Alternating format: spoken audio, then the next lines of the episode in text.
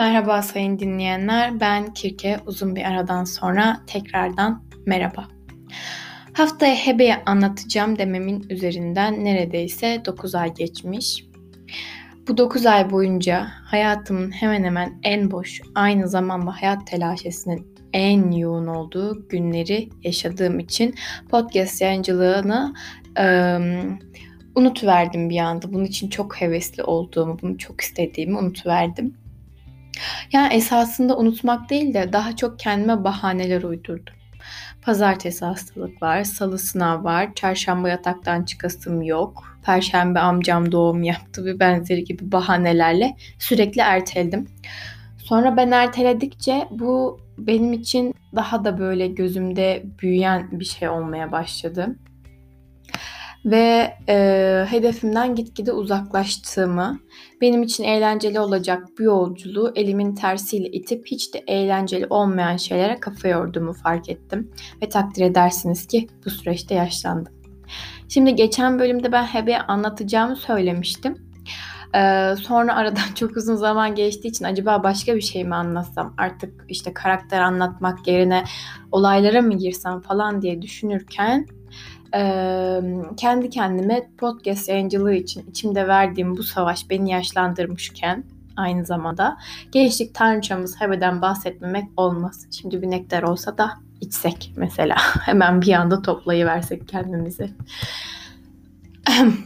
Göte Faust adlı eserinde der ki Anadan doğma bir kral, görünüşü görkemli bir delikanlıydı. Büyük kardeşinin buyruğundaydı. Tüm sevimli kadar kadınlar karşısında uysaldı.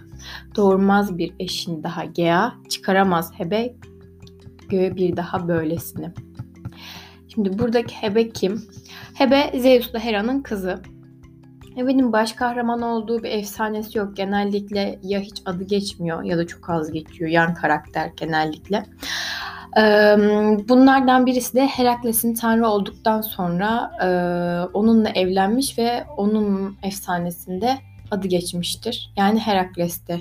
Herakles'in mit- mitinde artık ne ne denirse onda adı geçiyor. Bunun dışında geçen bölüm dediğim gibi tanrıların içece- içeceği olan nektarı Hebe sunuyor. Aslında eli her işe yatkın bir ev kızı. Her işe koşuyor Buna bağlı olarak da resimlerde elinde kaseyle nektar sunarken tasvir ediliyor.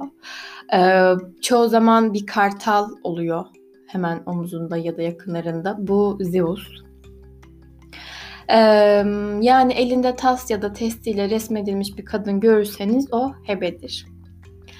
Ben bu bölümü yazarken aşırı zorlandım açıkçası. Çünkü Hebe ile ilgili neredeyse hiç kaynak yok. Ee, işte sürekli aynı kaynakları tarayıp tarayıp durdum. Hep aynı şeyler yazıyordum. Ama bana en ilginç gelenim aslında Hebe'nin ilk kadın olan Hava olduğuydu. Hebe e, Yunan öncesinde tapılan tanrıçalardan birisi. Hitit yazı, e, yazıtlarında adı Hepa, Hepat ya da Hepatu. Büyük güneş tanrıçası Ariana'nın Yunancalaşmış hali. Yunancalaşmış ne demekse artık. Yunanlaşmış Yunanca bir ismi öyle. Hani bunun e, muhtemel olduğu söyleniyor. Hitit metinlerinde sedir ağaçlarının ülkesinde yani Lübnan'da, Filistin'de tapıldığı söyleniyor. Heba, Hebe ise Tevrat'ta ilk insanın yani Adem'in eşi ve bütün insanların anası olarak gösterilen Havva'dır. Türkçedeki ebe kelimesi de Hebe'den geliyormuş. Hatta doğumda ölen bebeklerin onun oklarıyla öldürüldüğü, öldüğü söyleniyor. Bu bakımdan Hebe ile ana tanrıçı arasında doğrudan bir ilişki kurulabilir ve Hebe adını Kibele'nin çeşitli adlarından Hebe'nin adının Kibele'nin çeşitli adlarından biri olduğu anlaşılır. Toplayabildiklerim bu kadardı.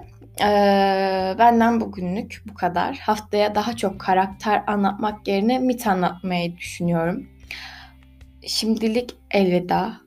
Umarım en kısa zamanda tekrardan görüşürüz. Esenlik kalın.